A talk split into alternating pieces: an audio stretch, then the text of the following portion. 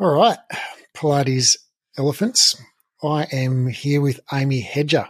Amy, welcome. Hello, Raf. How are we doing? Doing pretty good. That's Uh, good. we are going. We're going to talk about fitness Pilates. So, um, why don't you just start by introducing yourself to the Pilates stratosphere, please? Um, yes, my name is Amy. Um, and I, well, I probably wouldn't say them myself that I'm a fitness Pilates teacher, which I, yeah, I definitely am, but I probably would say that I'm more functional, um, functional strength reformer teacher. Yes. All and, right. um, So, is that that's how you define yourself? You don't really think of fitness. I definitely think it is as fitness, but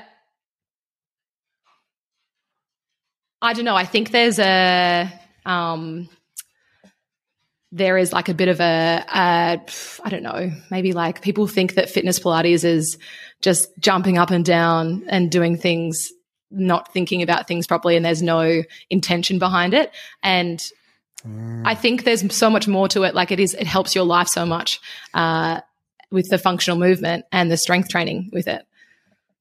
But yeah, um, yeah, Okay. let's just say I'm a fitness. So you feel like there's a little bit of a negative emotional valence with the term fitness Pilates. yes, I would say so. Yeah. Okay. Well, let's change that. Yes. So, um, that was the sh- the world's shortest uh, introduction. That was really quick. I don't think I even I'm said anything I'm a really. fitness Pilates teacher. I'm a fitness Pilates instructor. Well- um, let me let me go back. Let Um, me reframe. So you well you you teach Pilates at Rise Pilates in Melbourne. I do. Shout out to Laura. Shout out to Laws. And you also recently returned from an exclusive tour of Europe, Europe and the subcontinent, Correct. Yes. Um, teaching in London, I I believe. did. Yes. Yes. So I taught And in you've taught- London. you've taught a bunch in London. Yeah, I used to live in London two years ago, just before COVID. So I taught there for two years, and then had to come back because of um, COVID. And then I went back for two months um, this year in April. Um, in April. So yes, I do know what's going on over there. If you'd like to talk about that, Well, yeah, maybe it'll come up. And um, Yeah. it's an interesting point of comparison because I've had a couple of UK based instructors on recently, and I'm trying to, I'm struggling to understand What's the- going the- on over the there. differences and similarities, yeah, in Pilates. Uh, and I know that yeah, UK Pilates, just like Australian Pilates or US Pilates, is not like one single thing. There's a spectrum and there's different people doing different things. But um, yeah, it'd be great to get your perspective on on your experience over there because I know you taught in group reformer situation. Was it Frame that you talked Well, taught yes. Let's just say that going from KX to teaching in the UK was like hitting my head against a brick wall. That probably sums it up. I think it's definite. It's definitely Okay. changing. Um, people were like, "What the fuck is this? Uh, I don't know what this is." Um, and they came around, and I definitely had my following. Most of them were Australians, um, but I and it's it's definitely it's definitely um, it's definitely evolving. One hundred percent, it's definitely revolving. I think One Rebel um, they do more fitness uh, fitness Pilates. Um, uh, and there, there, yeah, there definitely is some some change going on there. But I would say that it is quite restorative, and that people go and do their uh, their quite intense um, classes like cycle. Cycle is very like is very popular over there. Boutique gyms are very popular over there, um, but Pilates is really it's more of that restorative um, type of exercise that people want to have that to um, uh, yeah to restore so they can go and do their other like intense intense classes yeah yeah but Mm. it's still very slow uh, and still very internal QE if you will Mm.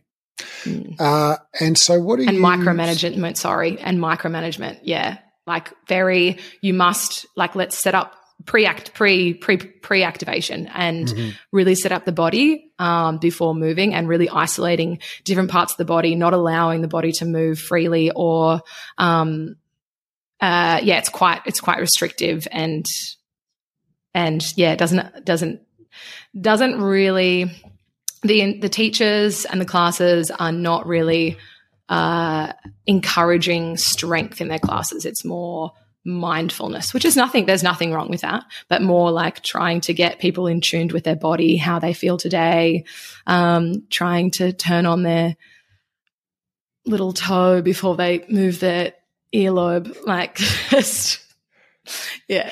All right. So let's, so, all right. So let's, let's talk about that can of worms then. Yeah. So, and not, and I don't necessarily want this to get into a big discussion about UK, you know, compared to Australian Pilates. So let's just keep it more general yeah. about the different the different styles of Pilates, you know, as you slash I see it in the world. And I'm sure we'll probably miss a couple and misclassify a couple. And if you're out there listening in Pilates Elephants Stratosphere and you think we've done an injustice, please reach out and correct me. I'm happy happy to be corrected on any of this. But so yeah, what do you see as the the kind of the the pillars of the Pilates universe? What are the what are the different styles of Pilates out there? How would you classify them? Um, well, I think in Australia, like fitness and strength based is the top of the pyramid, um, and you're seeing more of that these days. Uh, top of the pyramid in what sense? As in, as in, it probably makes the most money. It's probably the most popular style of Pilates that's going around. Um, but then contemporary, like I mean, I mean that's that is contemporary, isn't it? Clearly, I don't know my. Well, no, I think that. nah, you need you need to you know study up on your Pilates history. Yeah. So, um, all right, so jump in if you anytime you want to add. But all right, so we got classical, which yeah. is the Romana style, like dance based or very sort of dance influenced Pilates, which is what most people think of as classical Pilates. Uh, flowing transitions, doing it in the original sequence, mm. all the rest of it.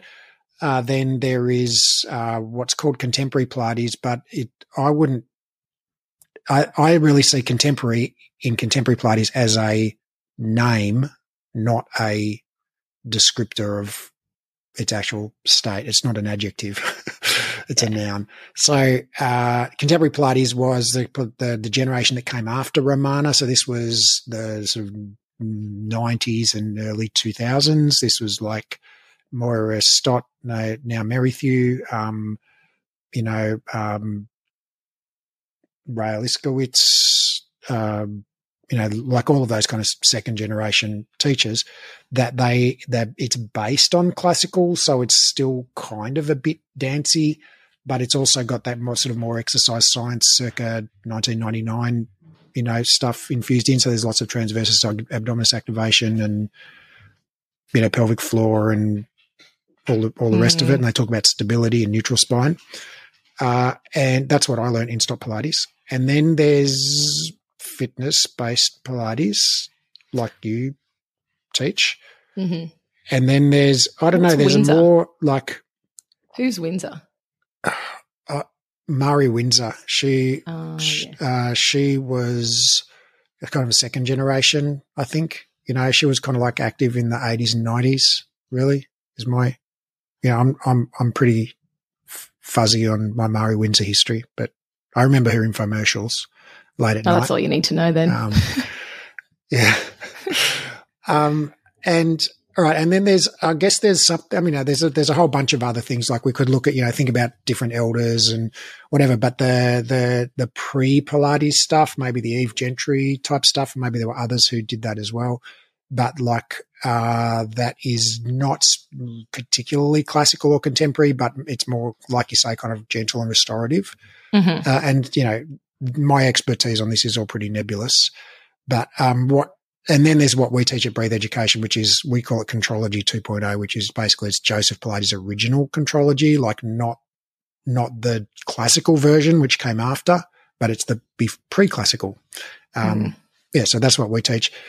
All right, so I think we've kind of got all of the Pilateses in there, and then there's of course there's like there's subgroups of all of those, but let's not get to let's not make this a big Pilates. No, uh, and there's no like because I don't think either of us I was going to say there's no like right or wrong way, and whatever you're Right, like, right. whatever you're really passionate about, whatever you, however you learnt, I think is, um, you know, if whatever you like to do, you, you will probably like to teach.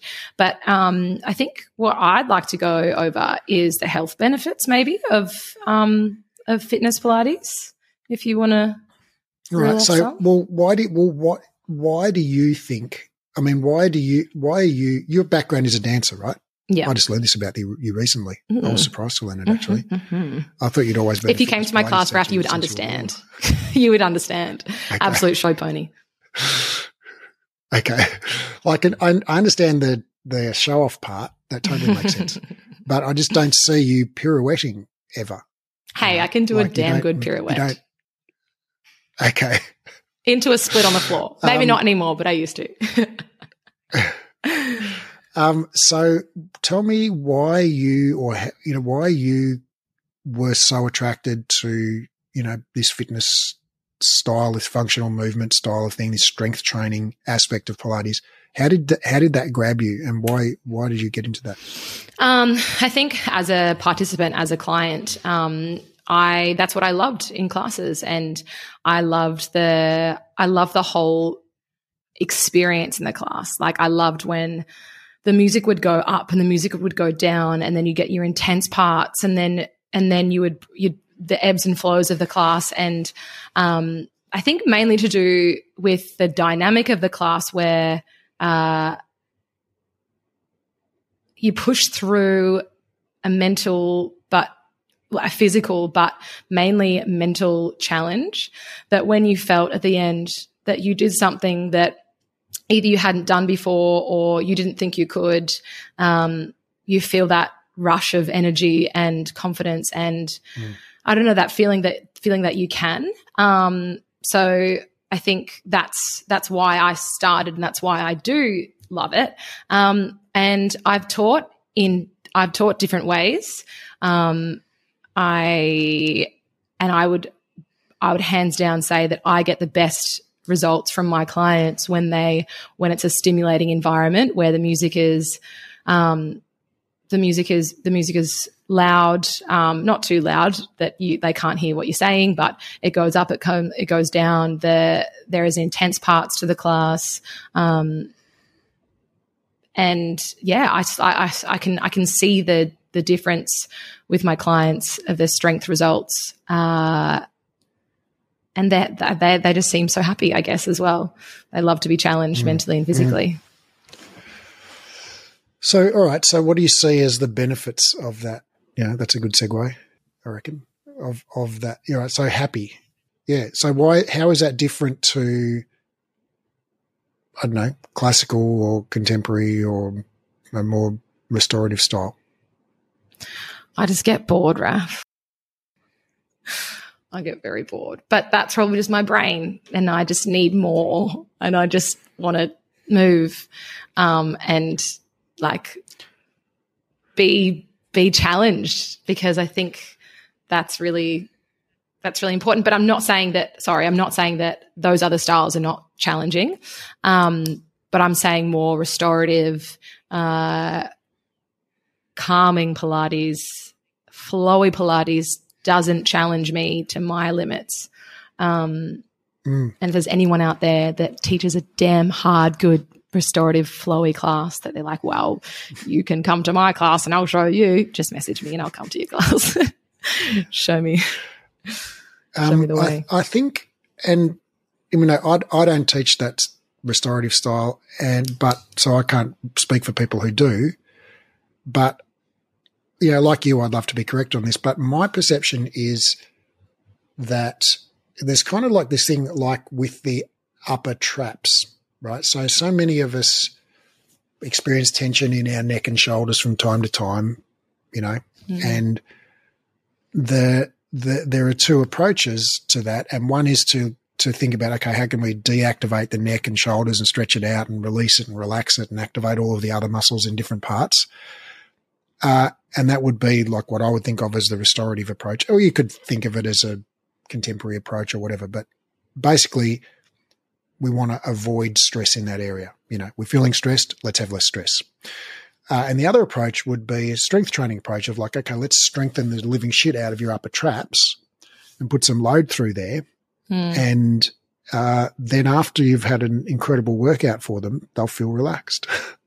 Mm. they won't they won't be as tense because you've worked them. So, uh, and I definitely go for the latter. And the reason I go for it is uh, multiple, but mainly science tells us that works. That works better than you know.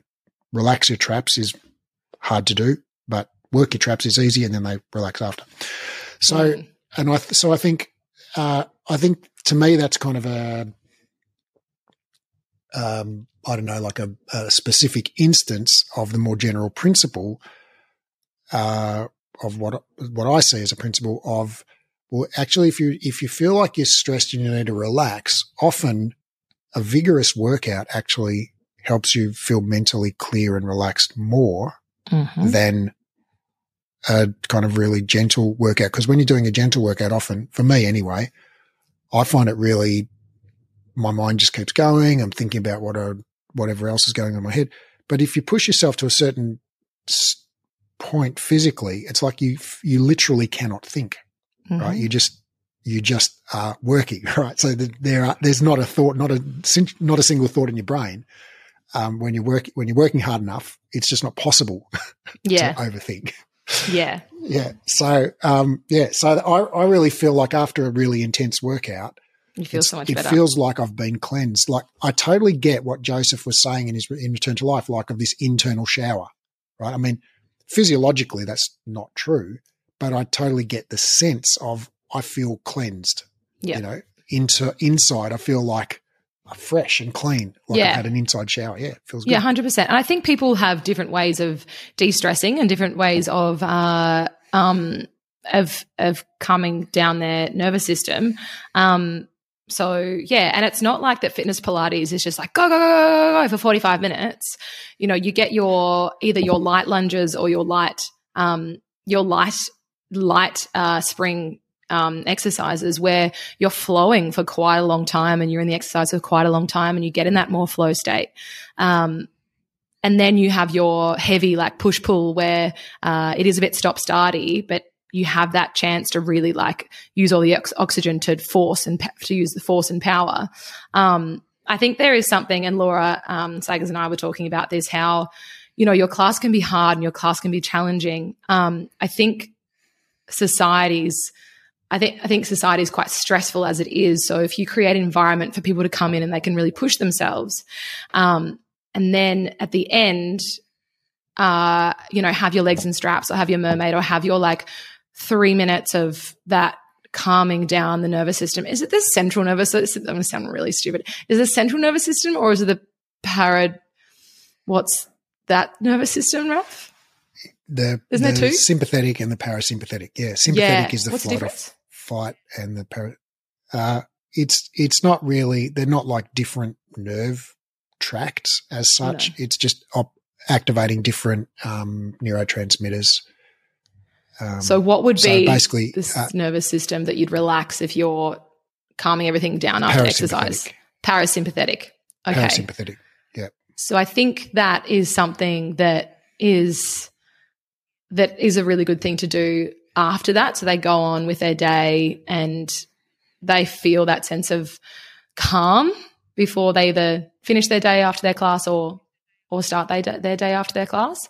Um, and I'm not saying that's like everyone must do stretching, um, but that's what we've we've taken on at the studio to say like this is what we want to do for our clients to just to calm that down. We're not saying that stretching is going to make you feel like doing legs and straps is going to make you feel any less sore the next day. There's you know we're not saying that, but uh, just to make them feel a bit more.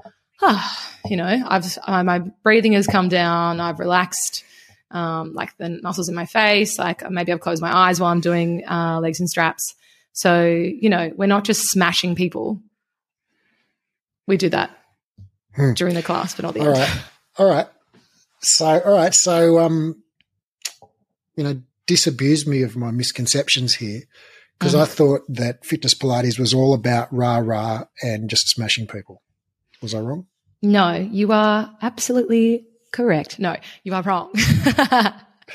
I mean, it is about like there's a certain like I like to be smashed. Like I like if I go to a class, I like to be pushed to my limits. I like the teacher to go, "What are you doing? Why are you why are you stopping? What's happening there? What are you like? Why why are you on that spring? Why are you on that weight? Why have you got three kilograms when you could be using eight? Like, what are you doing? But not everyone likes that. And that's where it comes to where you read your clients.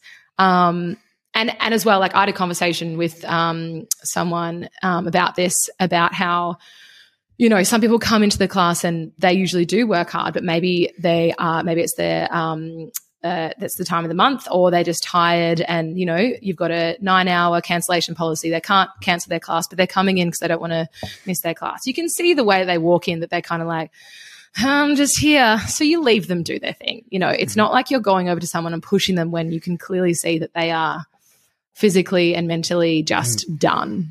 You know, it is about reading your clients.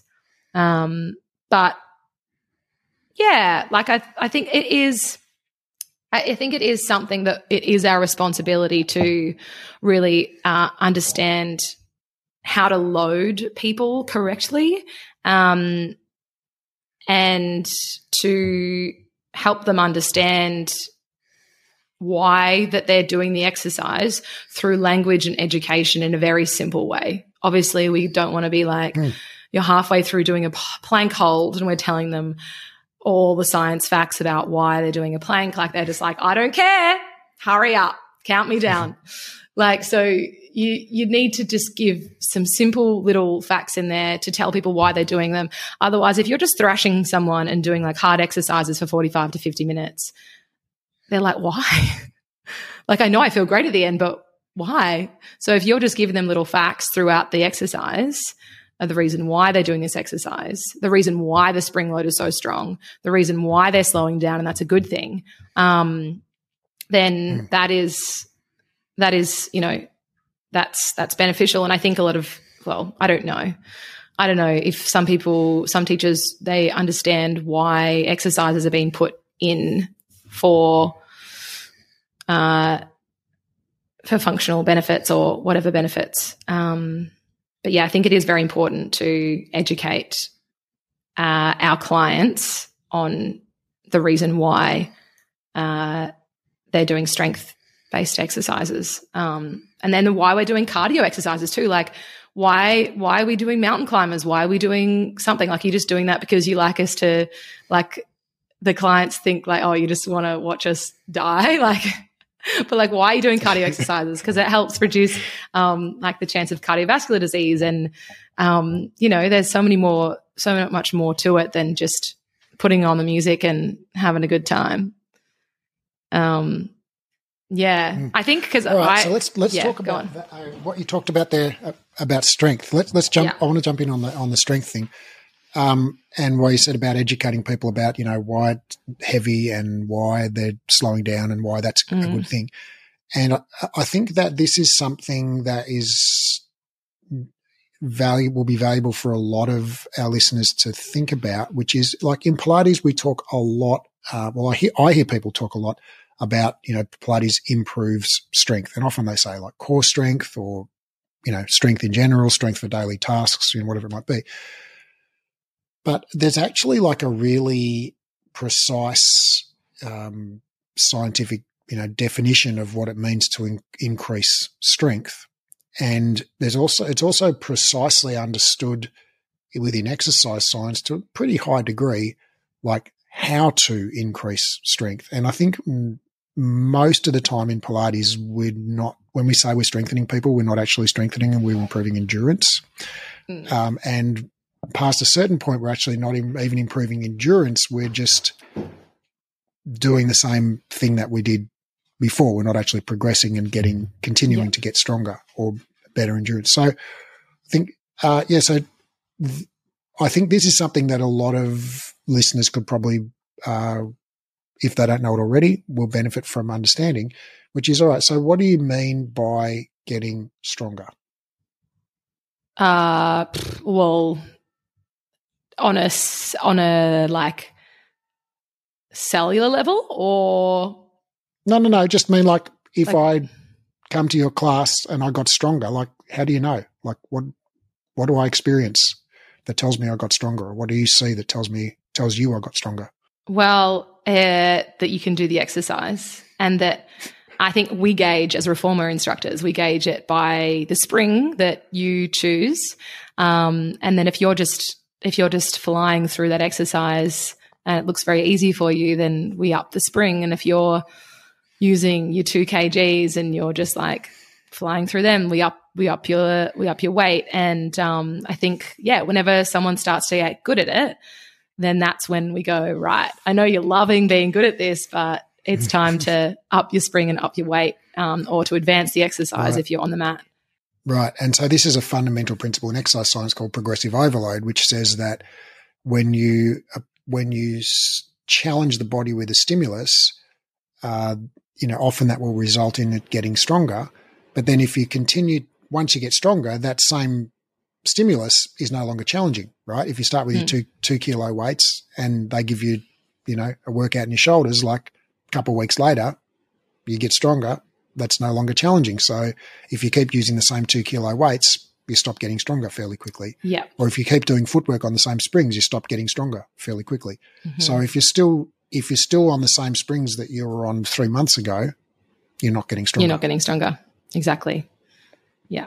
And I think this is where we need to really uh, concentrate on loading our clients right. Otherwise, we're going to lose them because they're going to be not stimulated uh, physically, but also mentally. After like eight to 10, 12 weeks, they're just going to go, right, I'm going to try something new because I'm bored, because I'm just like swimming through this class now and you're just neglecting them too. You right, know, so like you- it's quite a, it's quite, it's your, they come and you get these beginners and so amazing. It's such a compl- accomplishment for you as a trainer, as a trainer to um, get them doing the exercises that you want them to do. Uh, and then that's awesome. And then you've got your intermediates or, or the people who are strong in the room that are getting neglected because you're still, you're just concentrating repeatedly on teaching people who are new um, how to do it, uh, which is amazing. And we should be getting as many people as we can to try be doing it. But then we're neglecting the people who are plateauing. And they need to be, and they need to be right, um, stimulated. So I think, well, a lot of people do stay I mean, I know a lot of Pilates instructors who, and I'm thinking probably mainly of people who do kind of one on ones or duets and things like that, that their mm. clients stay for years or decades and they're not doing fitness Pilates. So there must be, you know, mm. other other magic ingredients in that casserole there. Yeah, I think I am talking about but, group. Right. All right. So in a group, and when, of course, in Australia, when we say group, we mean like 12 plus or 10 plus reformers in a room, right? Like, so, mm. uh, yeah. How many do you, how many did it rise at the moment? We have 10, 12. 12. 12? Yeah, 12.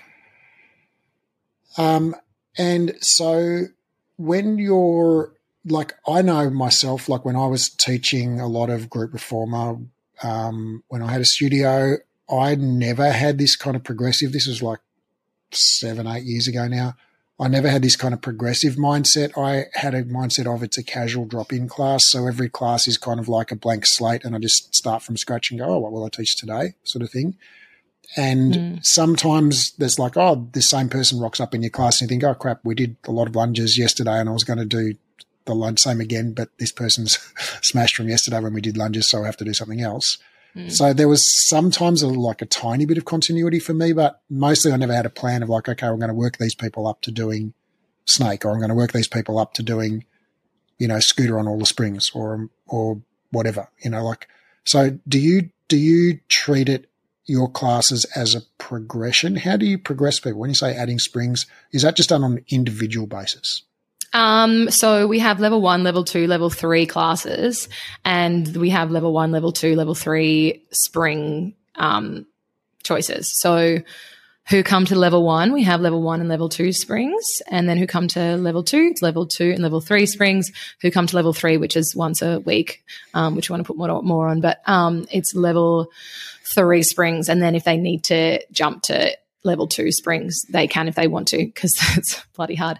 But yeah, level one's um, beginner, level two is intermediate, level three is advanced. Um, so we don't mm-hmm. do, we wouldn't go, right, um, it's yeah, it's a new class. It's not a new class, uh, as in like we we wouldn't build up to a snake. Like we wouldn't say, mm-hmm. oh, we're mm-hmm. doing a plank to pike this week, and then we'll do um, snake next week. Like it's not that because there's always different people in the classes. Um, mm-hmm. So yeah, it is. It's based on. It would be based on spring load, um, mm. and added on little advancements as well. Mm. And so for you, like, what is what do you love about Pilates? Because you know, I can, I, I think I can hear the the the sort of shrieks of derision, you know, coming from some corners of the world, like, oh, it's not real Pilates. Um, mm. You know, to be Joseph's honest, turning over in his grave. I don't even say that I teach Pilates. I don't think. Um, I definitely use the reformer as a piece of gym equipment. I mean, like it's mm-hmm. it's literally all the machines at the gym put into one. It's amazing. So, uh, yeah, I, don't, I wouldn't even say that I teach Pilates. I teach mat, but it is uh, it is more it is more functional uh, fitness, I guess, more movement. Right. Um, so where do you think, like, where do you think the line is there? Like, what makes something Pilates or not Pilates? Or do you do you care about that? Do you think that's an an interesting question or not? I don't think so. I don't care. Like, I just like I mean, if someone came to my class, I mean, there's been many a time people have like, this is not Pilates. Um, and I'm like, yeah, I mean, sure. I guess it's not. I, I teach a teaser. That's, that's, that's JP, isn't it? Mm. um, right, this is, this is, this is awesome. All right. So great. So you don't even care if it's Pilates. Some people think it is. Some people think it isn't. What does it matter? Um, but it's on a yeah. reformer, which is an awesome piece of equipment, and you yeah. use it as a piece of gym equipment.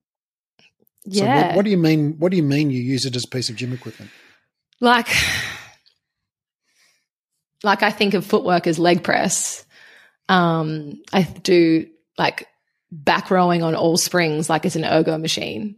Um, I do uh, like reverse pike to planks where your feet are on the carriage and hands are on the rails or the floor, like as if like you had your feet on like the seat of an ergo machine and you're lifting your hips up and down. Um, I, I don't so know. That's like, like, an ab and hip flexor exercise. Yeah. Yeah. Like you're facing the pulleys. Gets, yeah, really gets into them abs. Um, I don't know. I just don't, I just think there's a stigma behind this slow, controlled um, movement that I I want people to move freely in the class, and I don't. I feel yeah, I would say there's a stigma behind Pilates, it being um, like the, these internal cues and these slow, controlled. Um, I don't know. I just don't feel like I'm a part of the industry in a way. Like I feel like I'm really removed from it because I don't teach traditional like breath or those exercises or um or you yeah use all the internal cues and the pre-activation and all that. So i kind of feel a bit like out of it i guess which i'm happy to by the way. I'm very happy to be out of that. I don't want to teach that kind of exercise. Not that it's so bad. Tell me, tell me what you, you, your thoughts on this. So this is great. I mean, I'm loving this because it, it makes me think about the conversation I had with Laura Gator a couple of weeks back about body image and, uh, you know, we talked about basically uh, diet culture is a problem where we're basically saying to everybody, oh, you should be thin, you should eat less, you should have abs, that's what makes you a good person. And so, yes, mm. that's not a good thing. But then also, well, what if you actually just have a goal of having abs and why can't you just have a goal of having having your body look a certain way if you want to? You know, why is that a bad thing? No, it's you know, not a so, bad thing. Like so um just in the same way as we shouldn't you know, and this is what Laura and I were talking about, just in the same way as we shouldn't shame people for being fat, like that's a terrible thing to shame someone for being fat. But we should also shouldn't shame people for not wanting to be fat, right? Let's Hmm. just not shame people. You know, let's just, just, Just, let don't people shame. do do them right. Yeah. So that was kind of what Laura and I talked about, and we didn't come up with any great solutions to the problems of the universe or anything. But you know, we we agreed it was a nuanced situation where Mm. it's uh, you know there's not necessarily a right answer. Um, and so, thinking about this uh, situation with that you're in, within re- in relation that you're describing in relation to fitness Pilates, and you are not even necessarily thinking of yourself as teaching Pilates per se, although you certainly can teach Pilates. Um, Hmm.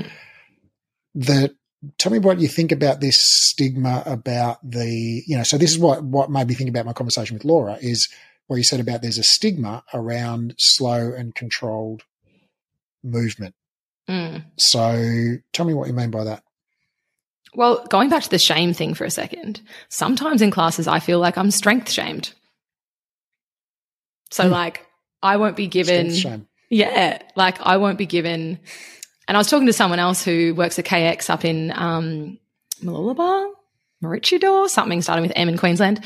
And um, she was saying how she came down to Melbourne and she was doing class. And um, uh, she wasn't saying that she, she didn't tell me what studios she was going to, but uh, she found that the classes uh, were so um, uh, let's just say like destimulating. Is that a word? Destimulating? When you're not stimulated enough and when it's not like Unstimulating. unstimulating. I make up words. I didn't concentrate at school. Um, but you like that I, I feel like. It, it is now. Um, I feel like when I go to class and she said she's going to class, she's not giving, she's not given the spring option that's right for her, that's going to challenge her. And also, we feel bad about like working hard and we feel bad about lifting our knees into a full plank because we can do a full plank, not a half plank. Um, and I don't feel like there's an encouraging, um, and this is I, I'm I, I'm talking from, talking from personal experience. I go to a lot of classes, um, but yeah, I I I feel bad because if there's beginners in the room, which I go to intermediate classes and I go to classes that are like uh, descript, they are their description is intermediate or um, you know like a strong class. Um, it's not like I'm in the wrong class for my level. Um, yeah, I feel like I feel bad that I I feel like I I'm not I'm pushed to my limits, and I feel bad if I lift my knees or if I do something harder because I'm going to make the person next to me feel bad, and that just might be my Hmm. internal like I'm just thinking about too many people too many people's feelings, but um, I don't feel like there is an encouraging environment in the studios for people to um, take like the the harder option, and that might be, be just inexperienced teachers, or it might be um, I don't know, could be anything. You just you never know, but um, yeah, sometimes I feel strength shamed. That's where that went. Um, Hmm. Do we want to say anything else about That's that? really interesting that you. Yeah, that's really interesting that you say that, and I think I know. I I, I know totally know what you mean. Um, but I, I think I know where that might come from for some people because I do get the the question a lot. Like people DM me and say, "Oh, you know, the general gist is okay. I've got these beginners in my class, and they're from a fitness background, and they just want to like jump, you know, four levels ahead and do like a full plank when they can't even hold a perfect neutral spine yet, or they want to, you know, add on all the springs when they're not in great alignment. And so they sort of, and, and this is mm. genuine concern from these instructors because they've been told that it, you must have good form before you add load, Before. Yeah. before you add load, right? And so it's dangerous to add load, you know, when you don't have the technique base, you know, for it. And so, you know, no, no disrespect to people who have, uh, if you've DM'd me that question, you know, no disrespect whatsoever. That's what you were told, told in your training. It just turns out to be not true.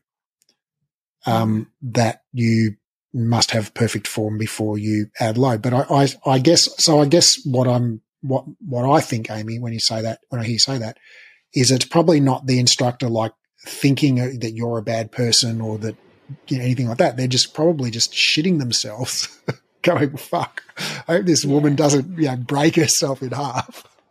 with all of those, all of the, all of the springs on for back rowing, you know? Yeah. yeah. And people are just scared to give people those options because like we're on a moving piece of equipment like you don't want people to fall off or you know and that's that's you know that's the the 101 to reform. That's what you first learn i'm pretty sure in the cert IV don't you Raf about the safety of the of the of the reformer and telling people like what like how it's used. And and and of course like you you do need to keep your clients safe. But if you see there's someone in the class that's like well they've done this before then you know give them that option. But I think it does come down to being an experienced teacher where you're catering for the, this is going to sound, there's a better word for this, for the weaker person in the room or the stronger person in the room. Let's not say weaker, let's say deconditioned or inexperienced in the person in the room to the strongest person in the room. And like, that's where, but also that's where like class descriptions come in and levels and intermediates and whatever too. So, yeah. Mm-hmm. And I looked it up, and um, what did, what was the word you said? De De, something or other. Destimulated? Anyway. Is it a word? Destimulate, yeah, no, no. According to the Oxford English Dictionary, it's not a word. I do make up words. you can you, you can destig you can destigmatize.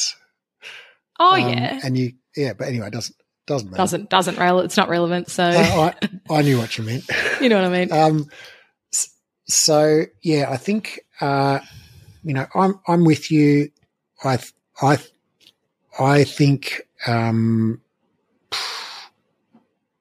yeah, I think it's I think it's it's a challenge though for for most instructors to you know like another thing that a lot of instructors ask me or say they have they struggle with is dealing with a wide range of abilities in the same class, right? So if I've got someone who's pretty deconditioned, mm. and then someone else in the room who wants to put all the springs on back rowing, mm. you know, how do I teach basically two different sessions to those two different people?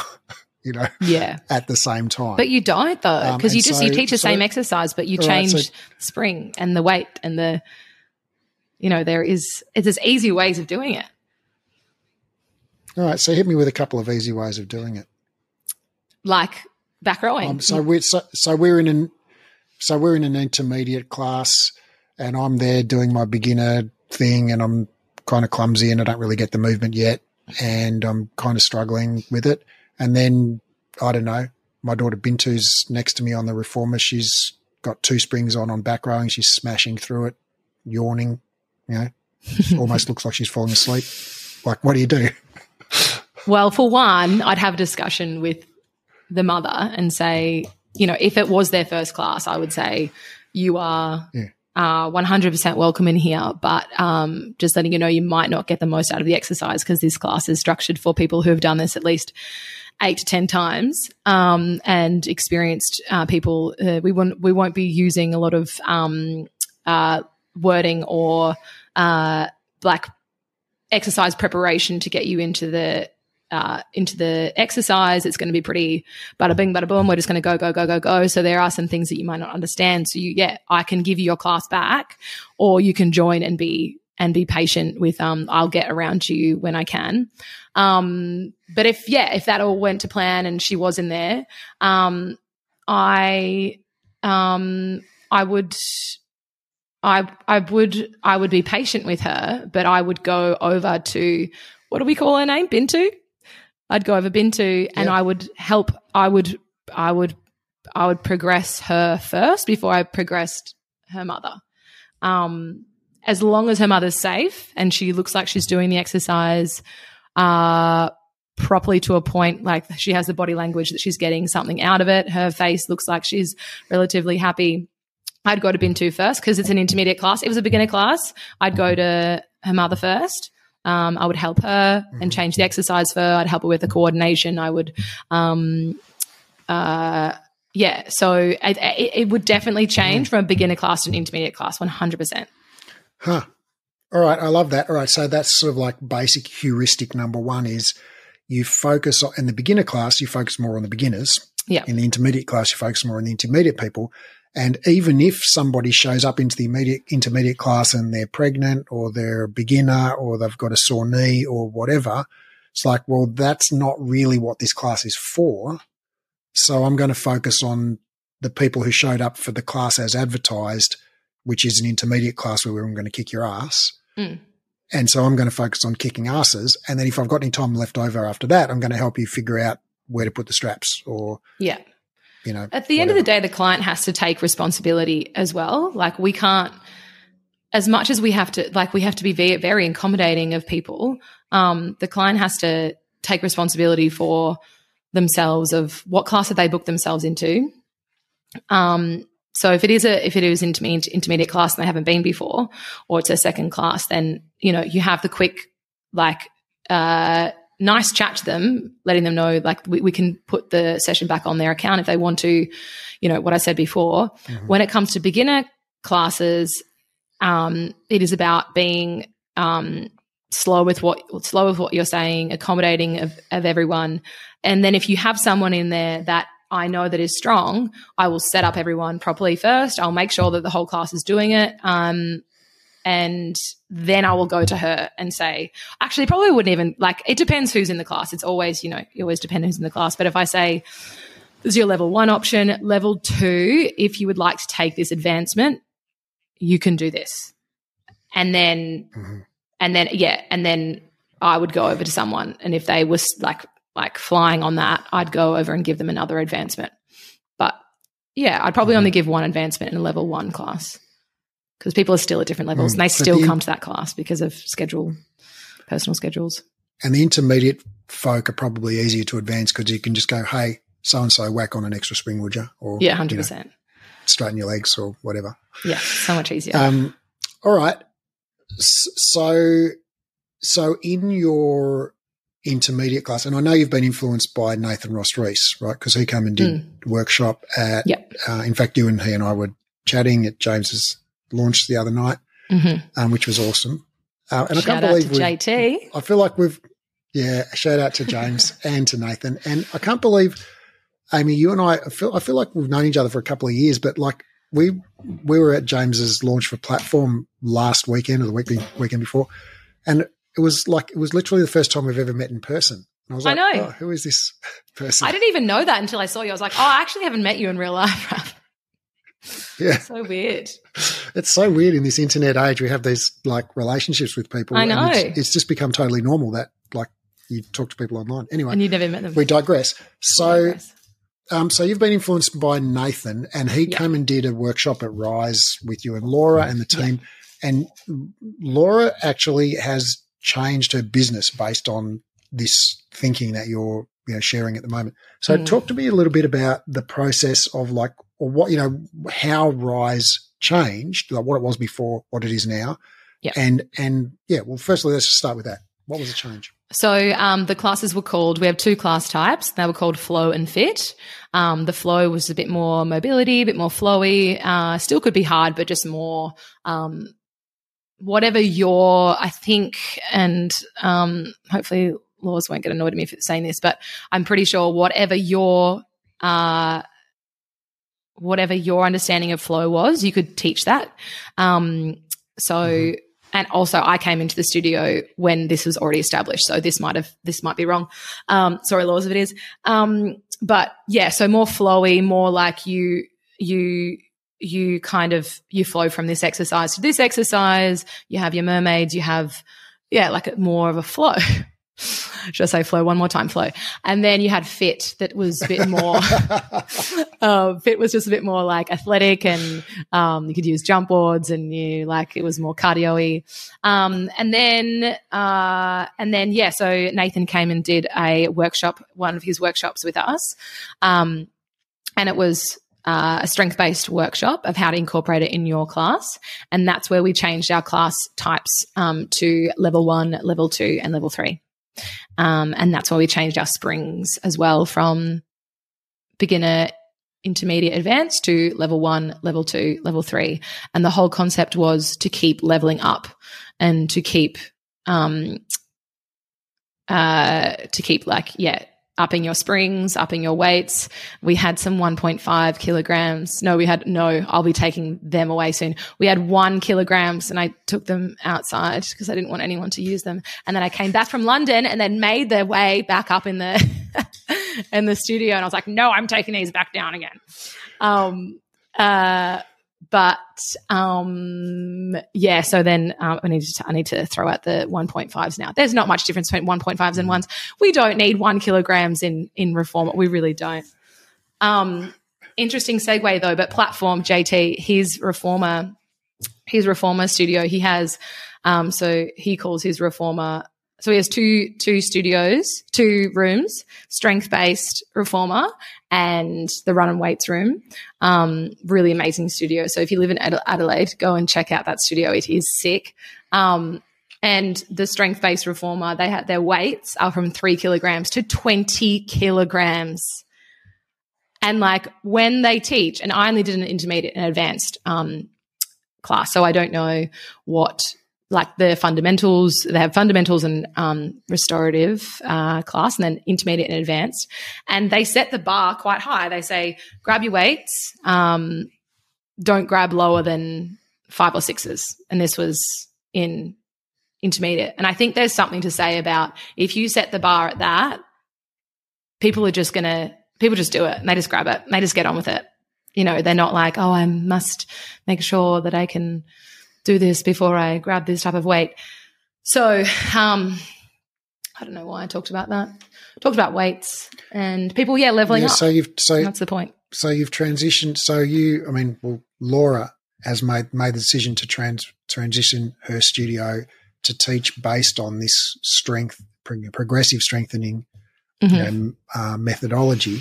Yeah, and you've been integral in you know redesigning those classes and you know, ed- educating the, uh, the the team and yep. also clients there. So so you know that's a pretty significant change, like going from a flow style class mm. to and also a class where my impression was it was yes there was a class was called flow and then the other class was called fit but really, it was kind of, and this is the, the case at my studio when I ran as well. It's like basically every instructor is left to their own devices to teach it like whatever their interpretation of flow is or fit.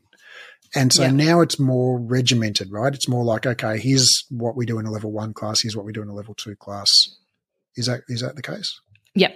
Yeah, it's well, no, it is the same for level one and level two, um, but it's just like different springs and different um, and you can have different right. advancements. But, all right. All right. But there's, oh, all right. So sorry. Uh, it's, but what I mean is it's quite, you've, it, there's oh. a more structured approach yeah, yeah, to sorry. the way that you deliver the classes now, right? Yeah. Yeah. It's not just kind of like, hey, everyone, go with the flow, do whatever you want. No, it's no, no. Like, you have to do way. yeah there's class structure and there's exercises that you have to tick off not exercises but um you know you've got a light lunge you've Movements. got light plank work yeah movement um you've got horizontal pull horizontal push um and you have to have a heavy leg um and uh, you can do heavy planking work too so it's got to have all those elements in there mm. well i'd be right because i've got heavy legs so just lift your leg up. I, I, feel them every time I do the ab um, all right, and so so so that's a fairly radical shift, right? Because it's going from a a flow style to a really strength fitness based style of, of programming and teaching. So how did the how did the instructors sort of make the transition, and most importantly, how did the clients make the transition?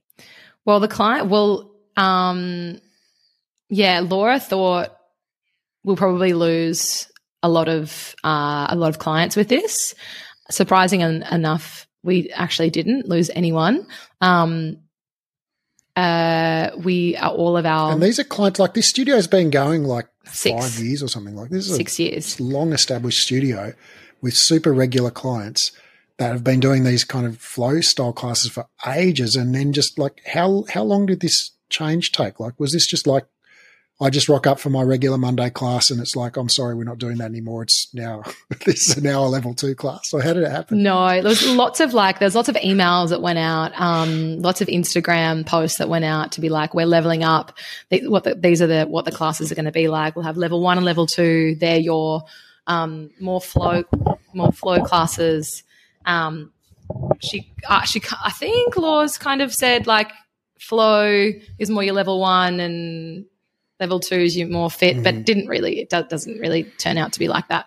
It's um, like, it's like when you translate into a foreign language and you're just learning it and you're like, oh, this word means this in English, but it's like it doesn't. Really it doesn't. That. It kind of has its own meaning. It doesn't. No. it doesn't at all. There's nothing flowy about level one.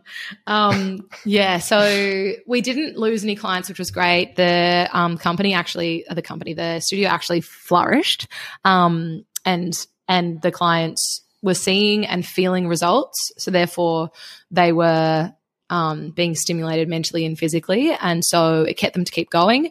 Then we did a level up challenge and that brought them in even more and that kept them even, even more. And they, they, I mean, Laura, she's just like so smart. She is just so smart with her business little brain in there.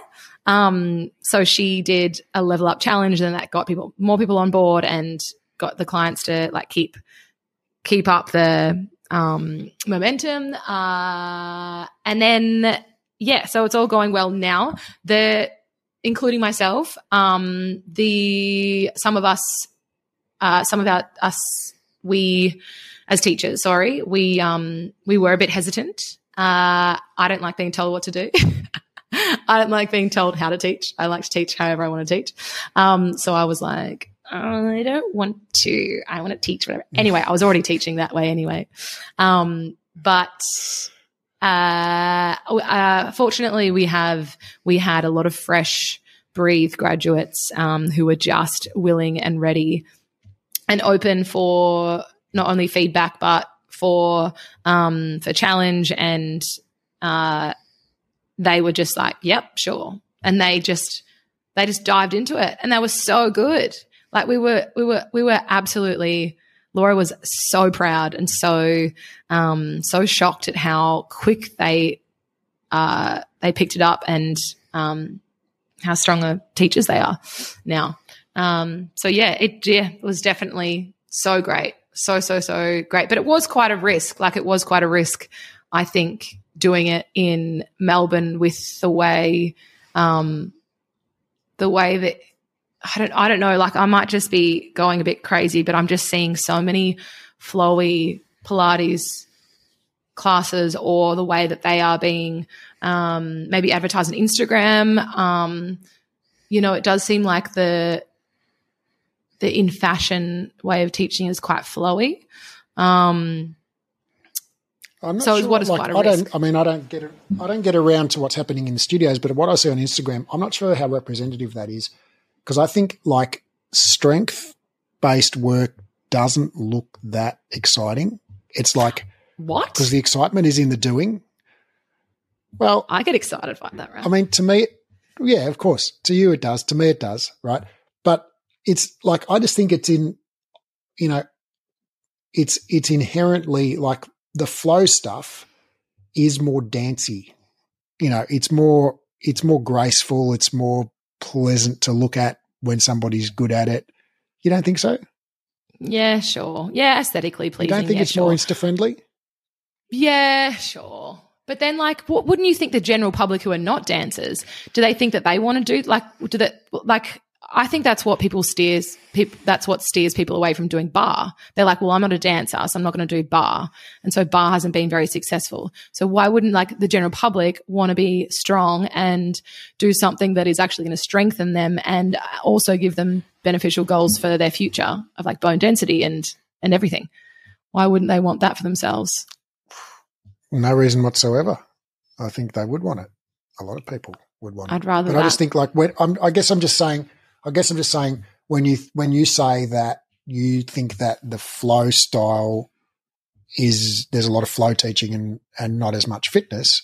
Mm. I I just said like I'm not sure if that's if that's truly representative of what's happening in the studios or it's more just like what you see on Instagram, which is not necessarily the same thing. Yeah. I've been to a lot of flowy classes though. Okay.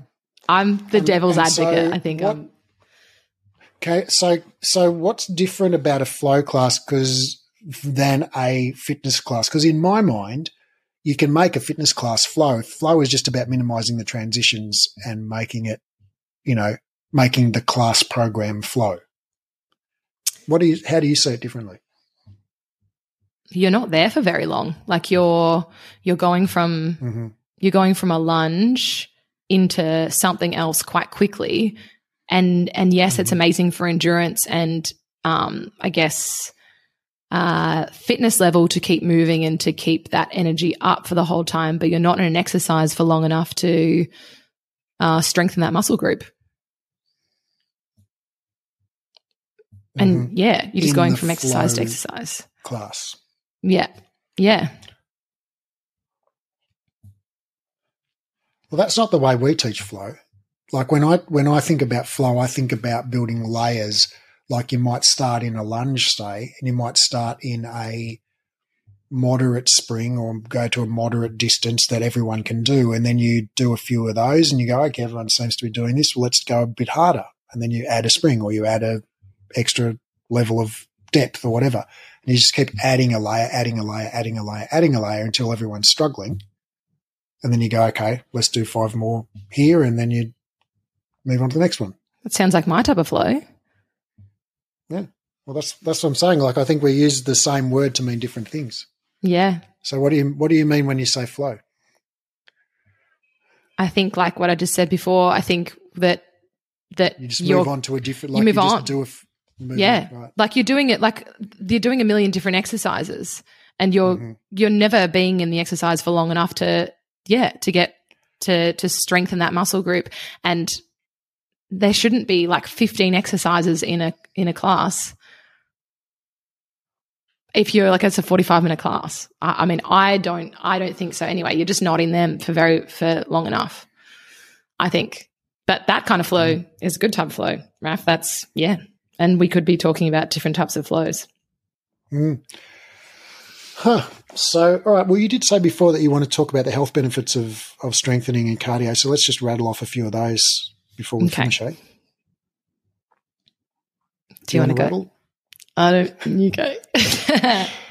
Well, uh, when I when I was doing my degrees, basically uh, in exercise science and, ex- and exercise physiology, basically, I felt like it was just year after year of the lecturers making us read these propaganda papers about why everybody in the world should literally be exercising every day of their life, because it was just paper after paper after paper after paper saying Oh, and guess what? You live longer. And guess what? You get less heart disease. And guess what? You get less Alzheimer's. And guess what? Get less, guess less, get less diabetes. And you have less back pain. And you have better mental health. And you lose weight. And you, and, and, and, and, and, and, and.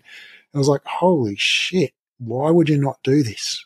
Mm. Why would you No-brainer. not do this? it's fucking crazy. And so, and, and on most of these studies, you know, it's, this is not universally true, but it's pretty close that there is a dose response relationship or there's a, there's a, a, a correlation between fitness or strength and the benefits. So it's not the case of just like do some movement and it's better. Well, in fact, sorry, it is the case that if you do some movement, it's be- definitely better than doing no Mm. movement. Like anything is better than nothing. Like everything is better than nothing. yeah. But uh, when they when they do these kind of longitudinal population based studies where they study like thousands of people over decades and follow them and see who lives and who dies and who gets heart disease and who gets diabetes and who doesn't, what they find is there is a close relationship between actual measured levels of fitness, like cardiorespiratory fitness, or you know one repetition maximum leg press strength, one repetition maximum chest press strength, hand grip strength, things like this they find there is a very close correlation between those things and you know longevity and uh, health and stuff. And so it is the case that if we you know lined up a thousand people and got them all to do their one repetition leg press max, like basically the maximum they can leg press one time, you know, and then we divided them into like low, middle, and high strength individuals, that would be reasonably predictive of how long those people would live. Mm. You know, and, and it's not there's nothing magic about leg press strength. They could do the same with hand grip strength or whatever, and it's it's just. Uh, so there's nothing ma- magic about having any particular muscle. It's just people who are stronger, I guess, you know, tend to be, you know, there's lots of metabolic benefits that come with all of that muscle mm. and stronger tendons and better capillarization and better cardiovascular health and all the rest of it. So it, it's it's yeah, it's not like specific to leg press. Do you leg press and you'll live forever? um, yeah, so so basically, and it's the same with cardiorespiratory fitness. So people who are active, you know, who do more steps live longer. But also mm. people who are so people who might do the same number of steps but do it more vigorously, they live even longer right? So there's there's there's there's a there's a there's a dose response relationship. So in other words, the bigger dose you have of strengthening or cardio fitness, the more basically the more years you get, and also the better health and mental, you know, mental and physical. Yeah, I was going to say, can you reel off some years. mental um, mental health too? Uh, well, there are the three big ones are in terms of mental health are reduce reduction in anxiety symptoms, reduction in depressive symptoms, and improvement in cognitive function.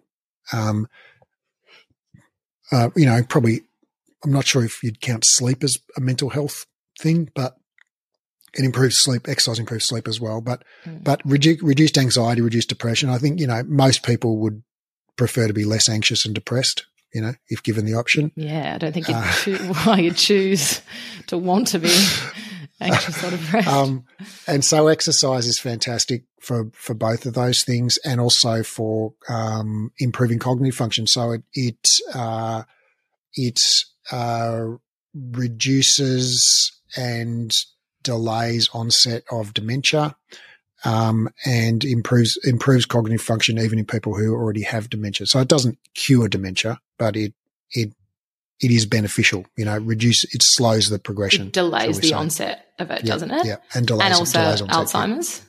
Yeah. Yes, yes. Mm. So uh, yeah, and so I think you know it is. I mean, it definitely is possible to for exercise to become an addiction and for it to be excessive and for it to have you know, negative impacts on mental health and physical health. But it's yeah. like anything. I mean, if you if you drink like fourteen liters of water a day, it's not good for your health. Yeah, exactly. You know? So like the the the the dose makes the poison. but I think you know for ninety nine percent of the population, you know, doing too much exercise is not not a, a risk. No. it's doing too little. Doing that too is little. a risk. And that's what we want to, yeah. as instructors, to be promoting that. We need to be encouraging people to be doing more, to challenge themselves more, to, um, yeah, I just don't think, I don't know. Can we talk about slow and fast? And this slow right, tell and me, controlled. Yeah, talk me about this. Well, we started to talk about that. All right, the stigma. What do you want to say about that? I can still do something controlled if I'm doing it fast. No. What about I can? I definitely can. No, no, no, not possible. no way. If you're not going slow, you can't be controlled. Tennis players, football players, who can do like really uh, amazing card tricks with their hands. You know, like and shuffle yeah. the cards in different directions and all of that. What Are about Simone Biles doing a quadruple backflip? Yeah. And landing in a perfect position.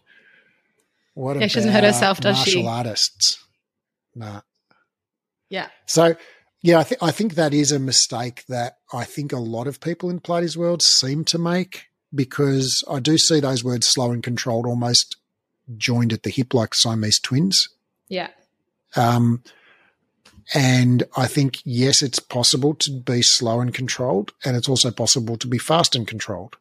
And mm-hmm. in fact, part of the definition of high skill is being able to do something fast with high precision, mm-hmm. right? So, like, for example, I don't know, throwing a ball from the outfield and it landing exactly in the catcher's mitt or whatever. Like that's fast and controlled. So yeah, I mean, like just basically think of any sport apart from I don't know snooker. What is um, snooker? And, What's yeah, snooker? It's like billiards. It's what? What? What? Is this something I should billiards. know about? What's it's billiards? Like pool, pool. Oh, pool. You know, well, like, pool is like what you play at the pub, but snooker yeah. is like what they play for. But you still push the the thing fast. You still use force and well, power. And go, boom. Yeah, no, I guess. Maybe that's why I'm so bad at it. Maybe that's why I can't do it because I'm doing it too I mean, fast. well, I don't. I'm not a snooker player, so I can't. You know, have an educated opinion. But just from what I see, it doesn't look like there's a lot of speed and power involved. It looks like it's more about precision than it is about speed and power. yeah, true. What a strange name, snooker.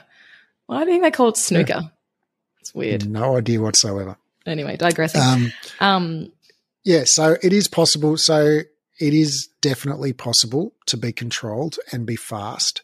So why does that, you know, why is that a problem for you? Because people say people are wrong about things all the time. Why does this particular thing I think know, get up your nose. I think what anno- what annoys about what it and makes me annoyed is um, as a teacher and a participant that if I feel like I can't do the exercise fast in the class, then uh, I don't feel like I'm being challenged.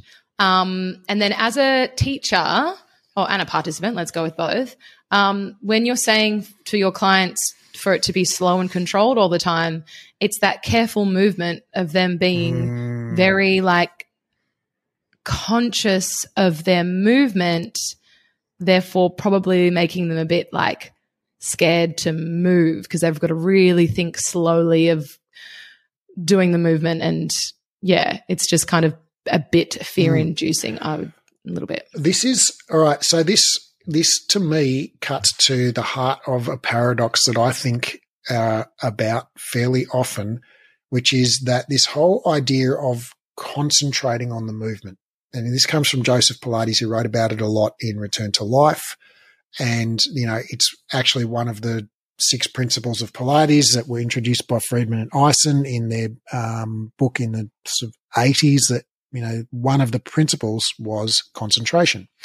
And so even though Joseph did introduce those principles, but anyway, that we get we talk we hear a lot in the Pilates world about this. You know, concentrate on the movement, concentrate, concentrate, think about what you're doing, and I think that's paradoxical because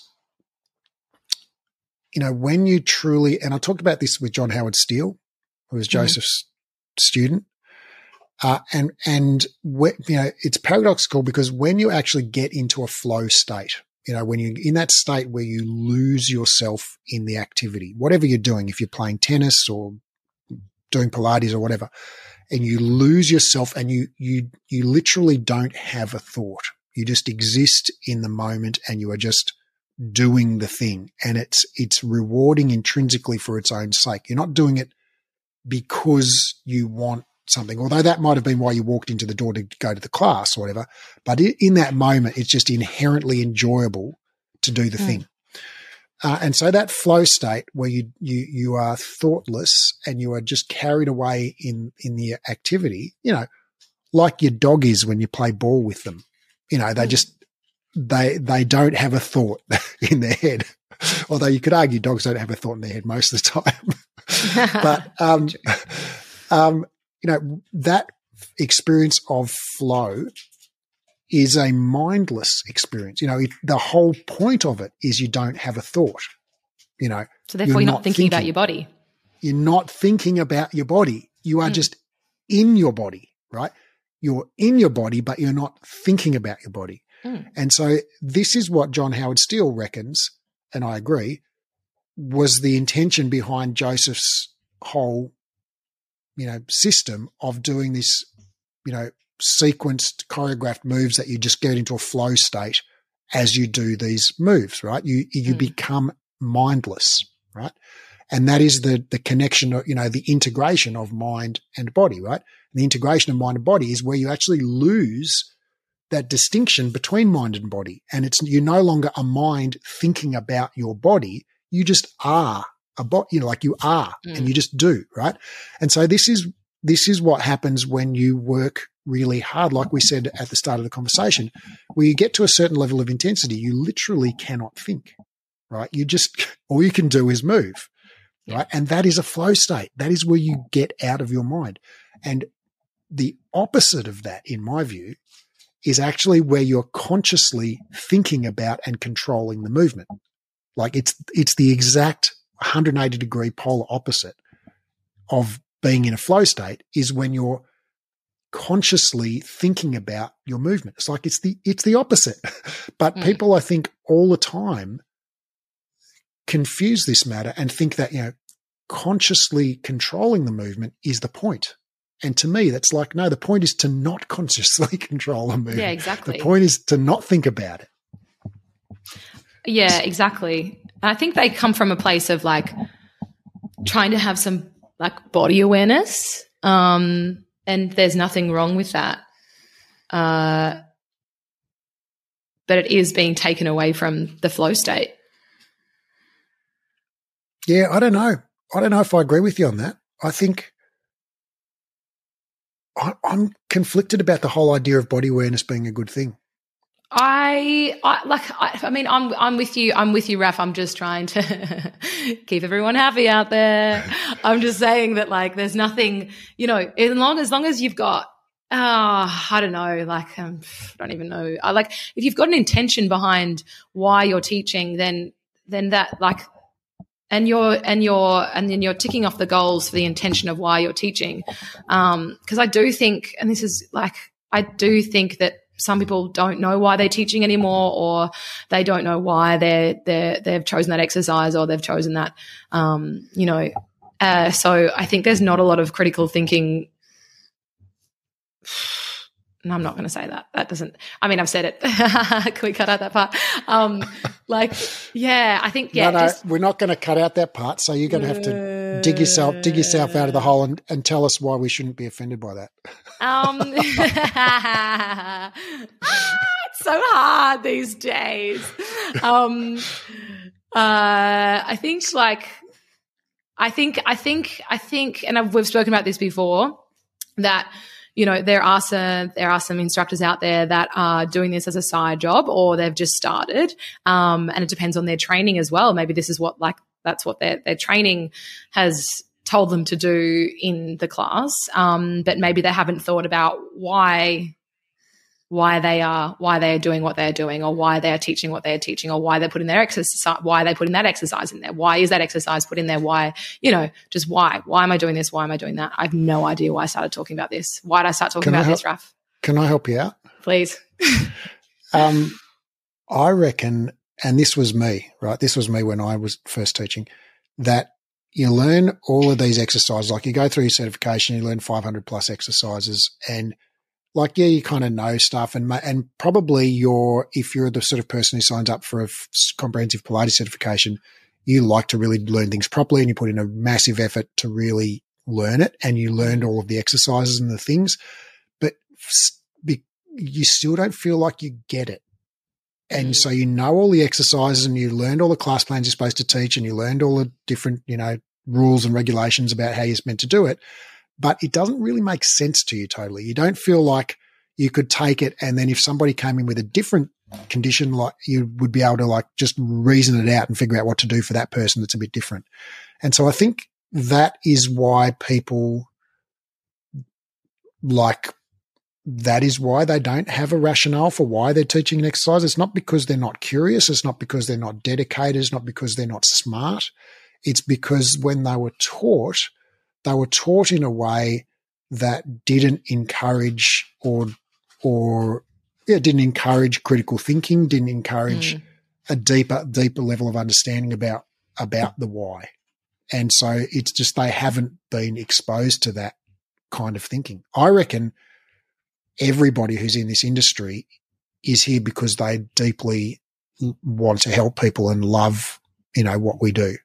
But I just think it, some of us haven't been given the correct tools yet. Mm. Yeah. That's why we do this podcast. Yeah, exactly. Try and un- make people understand things. Yes. So, all right, I can't even remember what the heck we're talking about, but um, we're talking about slow and controlled. Slow. Oh, so Uh, yeah. Can you quickly just go like just do some fun little science facts from like uh, flow uh, versus fast? Like some people go, oh well, if you go slow down, then it's actually going to be harder for you, which sometimes it is. Oh yeah. All right. Um, I like the way you think of me as like just a you press a button and science facts come out. Science facts. Beep. Um, All right. Well, uh, if so, I've got nothing against going slow, right? So I actually, when I do Pilates, and because we've been doing a bunch of Pilates classes. Uh, normally, I just do my own practice, and so I go at my own speed. So I don't think of myself as going fast or slow because I just go at the speed I go at. But we've been auditioning a lot of instructors recently, and so we've been doing a lot of classes with people teaching us, and so they've been queuing us, and I've been like, "Fuck, I go really slow." I'm I'm going slower than everybody else, and that's just because I I don't know why, but I just like doing I just like Being going slow. slow. So so I'm not against going slow, but um, when you want to get strong, um, the best thing is to go fast. The best thing is to go as fast as you can, because when you try and move as fast as possible, you recruit more motor units, you recruit more muscle fibers. Uh, and so when you recruit more muscle fibers, you can move uh, more weight. And when you move more weight, you get stronger. You know, when I say weight, you know, load, springs, resistance, body weight, whatever, you know, more resistance.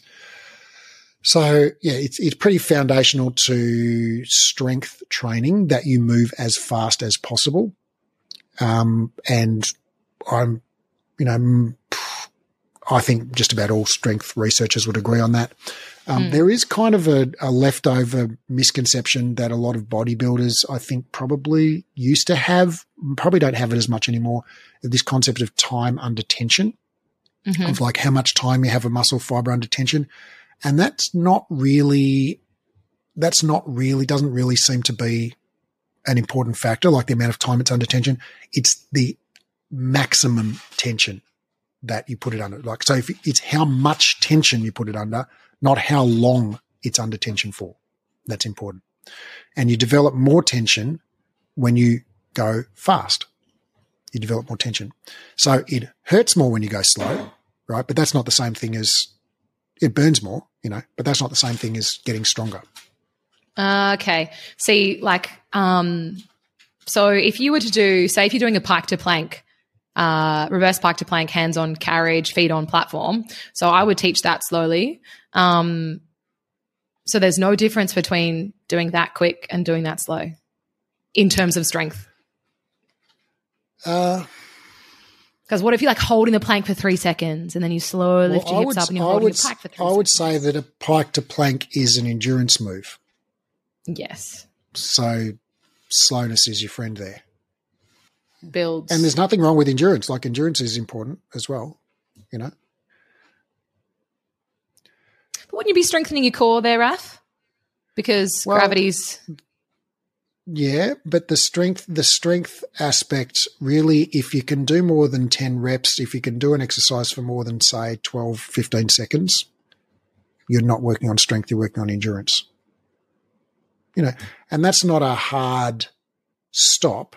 It's not like, you know, at 12 seconds you're working on strength, at 13 seconds you're working on endurance. It's like the shorter period of time you can work for, the more it's going to emphasize strength, and the longer period of time you can work for at a given intensity, the more it's going to emphasize endurance. So if we do a pike to plank, right, and I've got my hands on the rails, so I'm facing the pulleys, Mhm. right? If we put on all springs, and I'm like, holy fuck, I can only do six reps and I'm cooked. That's Do a you think you could do that? Do you think you could do that on all springs? I don't know. Let's I'm going to try it we go home. tomorrow. right? But if you can't, if you can't do more, if you can't do any more than 10 reps, that's a strength exercise, right? But if you can hold it for a minute or if you can rep out to like 30 or 40 reps, that's an endurance exercise. so if you had a client that could do pike to planks on a, like, say they're doing it on a blue spring and they could Mhm. do it for 20 seconds, would you be like, and you wanted, That- you wanted to get stronger, would you go over and No, change your that's, that's pretty close. That's pretty close. 30 Yeah, 20 seconds. seconds. 40, 50 seconds, At that point, I'd be starting five we minutes. when well, the world record for the plank is something like five hours. Some Jesus, I'd get so bored. I'd need to. Um, and need to you move. couldn't even like get on your phone because like your hands are just like on the. Yeah, you couldn't floor. even get on your phone. You couldn't even scroll Instagram.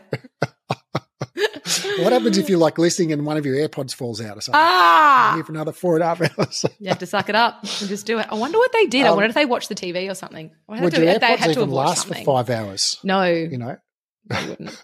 um, anyway, so all right, so that's a good point. So when you're doing a plank, you're if on a lighter spring is really hard as well, right? So just the plank itself, like if you're doing say a long stretch mm. on a really light spring, that's really hard. So if I think about like a full plank on no springs, I don't think I could hold that for more than 15 seconds. Right? If I push out so my shoulders aren't above my hands. Are we facing out, forward now? Hands on feet on carriage? hand, yeah, right. yeah. Right. So a, a plank on zero springs, I don't reckon I could hold that for 15 seconds. So that would be a strength exercise, right? Yeah. But when you get stronger, then you can hold it for a bit longer right? And by the time you get up to being able to hold it for 30 seconds, it's not really emphasizing strength anymore. It's emphasizing endurance. Endurance. Yeah. Right. And that, that tells you that you need to add more load, mm-hmm. right? In order to make it a strength exercise again. Love this. And Love in the this. case of a long stretch with the hands on the bar, that would just mean push out a bit further because all you're doing is lengthening the lever there, which puts more load on the midsection. Okay, I'm writing all this down. I feel like we're in the lectures of the diploma again, but we're on a podcast, so that's confusing. Uh, well, you know, there's a there's a fuzzy line between the podcast and the diploma. It is, but you know what? It really like that's what helped me doing the d- diploma, listening to the podcast as well, and that helped me sink in all the information and learn more because you're listening well, to it as you're walking the, and yeah, the podcast. Real, I mean, it's just you know me talking to interesting people on the podcast who I think are doing fun and cool shit. And then in the diploma, it's what's different is the, di- I mean, we basically talk about similar topics, but the diploma is much more organized and structured. And we've thought about it a lot and refined mm. it a lot until it's at a point where it takes you on a whole journey from A to Z, you know, and systematically walks you through the, the process of becoming awesome. Whereas the podcast is just, you know, we're just chatting about fucking cool shit and, you know, one week we talk about eating disorders and the next week we talk about strength training and the next week we talk about opening a business. And it's like, there's no like sequential mm. journey to the podcast. It's you just still like, do hey, education it though. You still, you still yeah. give fun facts and that's what yeah. is great to listen to. But the, I mean, that's, but that's what I love doing. And that's what this podcast is about is helping Pilates instructors become better, happier and more financially successful using science-based tools. So 100%. That's what we do can I just say to the listeners as well, and I'm not against flow or I'm not against going slow. Um, I still use flow in my class for my slow parts of my class, and there are quick, strong, um, let's say smashy eh, like exercises, but like I still work like I still love going slow, like in the light leg work and the light um, and the light, like planking work and stuff like that. I'm not against slow and I'm not against flow. I'm glad we got that out there. Yeah. Um, all right. So I feel like we're kind of getting to the end. Is there anything that you've you feel like we've missed? You want to add in there? I do want to say that people get bored very easily, and I'm one of those people. Um, so like I, I like it. I think it is very important that you do need to um, obviously keep to your keep to your personality and don't try and be someone else but to like a class should be a dinner and a show like you've got like the music and then you're entertaining people but then you know you're like chatting to them and encouraging they can be they can get they can they can get better results and you know it all comes down to again your intention of the class but um yeah give them some pep in their step. have fun and like, you know, have some good playlists. Music is key. Music is very key to great classes. I found an app actually that you can um, DJ your songs. Like you can mesh your two, like you can mesh two songs together. then it all kind of like goes in. Anyway, I'm going to become a DJ if the Pilates mm. industry doesn't do well for me. I guess um, I'm just pondering what you're saying there about dinner and a show. And I think I, I would not 100% agree. I would say class needs to be an experience. Yes, And that's what I mean. people like some people like a dinner and a show experience, and some people just like a choreographed exercise session where they don't have to think and they don't have to use their own willpower to do it because someone's going to kick their ass if they don't do it. Yes, but it should be a stimulating environment. That's what I mean. Like, don't sing to them and don't dance to them. That's not what I mean. I mean, like, have a stimulating environment for them um, so that, like, it's an exciting experience to come to. Whether whether that means like you're the lighting in the studio or the music comes down, it comes up, or um, yeah, like you just need to stim- stimulate your um, your your clients, and then it might be fun for you. you. I'm with you on the music thing, and I totally agree on the playlist basically having peaks and troughs of intensity and volume and tempo as you you know work through the peaks and troughs of your class.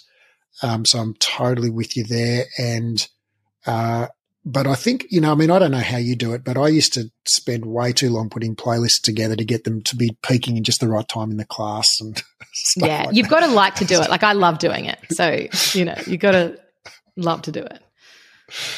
Um, all right, so dinner and a show, and that's Dinner that's code for just make it an experience and make it stimulating and make it exciting. Maybe, Raf, you should come do one of my classes at, at Rise and then you can experience this. I'm scared to. This is your formal invitation. Okay. all right, I will do it. I will do it. Although I'm a bit scared. Yeah, I'd be scared too. Do you know what someone said to someone the other day? They said, so well, uh, a client said to another client, and that client told me that there's a time of the month that you can go to Amy's class because she's more relaxed and more chilled. I'm like, Ah, I'm not that brutal. Come on now. ah, that's interesting. So when you said when you started saying that, you said the first half of that phrase. There's a time of month that you can go to Amy's class. I thought they were, I thought that, that the client was talking about when they were in a certain stage of their menstrual No, cycle. Because apparently that, that is a thing.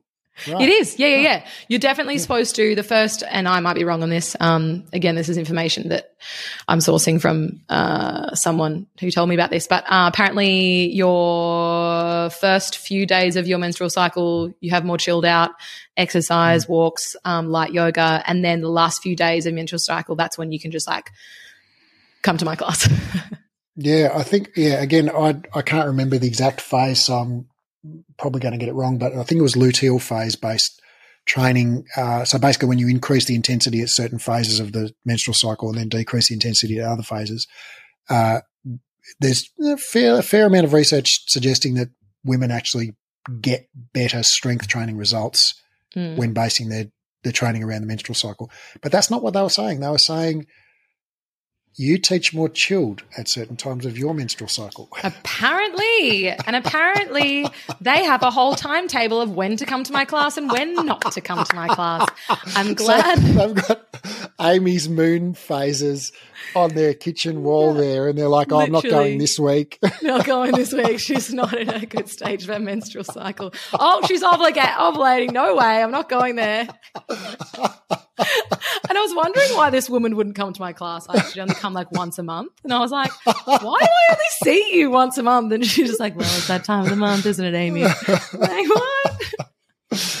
Uh, well, it, Uh, my next question to you is like, is she right?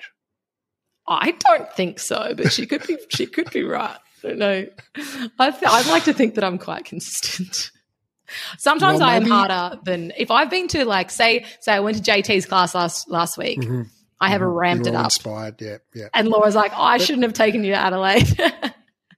Well, you know, I don't know. It could be interesting if if you were you. I wouldn't do it, but you know, if you were interested, to look back through your uh, class, your your your your, your, your booking management software Mm. and your class attendance, and match that up against your menstrual cycle, and just go, huh, Hmm. are there any patterns here? Maybe I should, I Hi, everyone's staying away when I'm ovulating. Is there something that I should know about here? oh, that's hilarious. Who needs an Uh. app when you can just look at look, at, look at Amy. Oh, that's Uh, crazy. Well, this has been a fun conversation. This has been Thanks fun. Um, and if Mm. there is anyone out there that um, want to, me to come to their class, if they teach, I don't know, a different style that I have said that you like it's not hard or if it's i don't know something that i've said about please message me on instagram. Um, i'd love to come to your class. I'd love always love to be proven wrong. Always. And i hope and i haven't offended anyone today. This is all in the the terms and conditions at the bottom of the page. Okay raf thanks so much. See ya. See ya.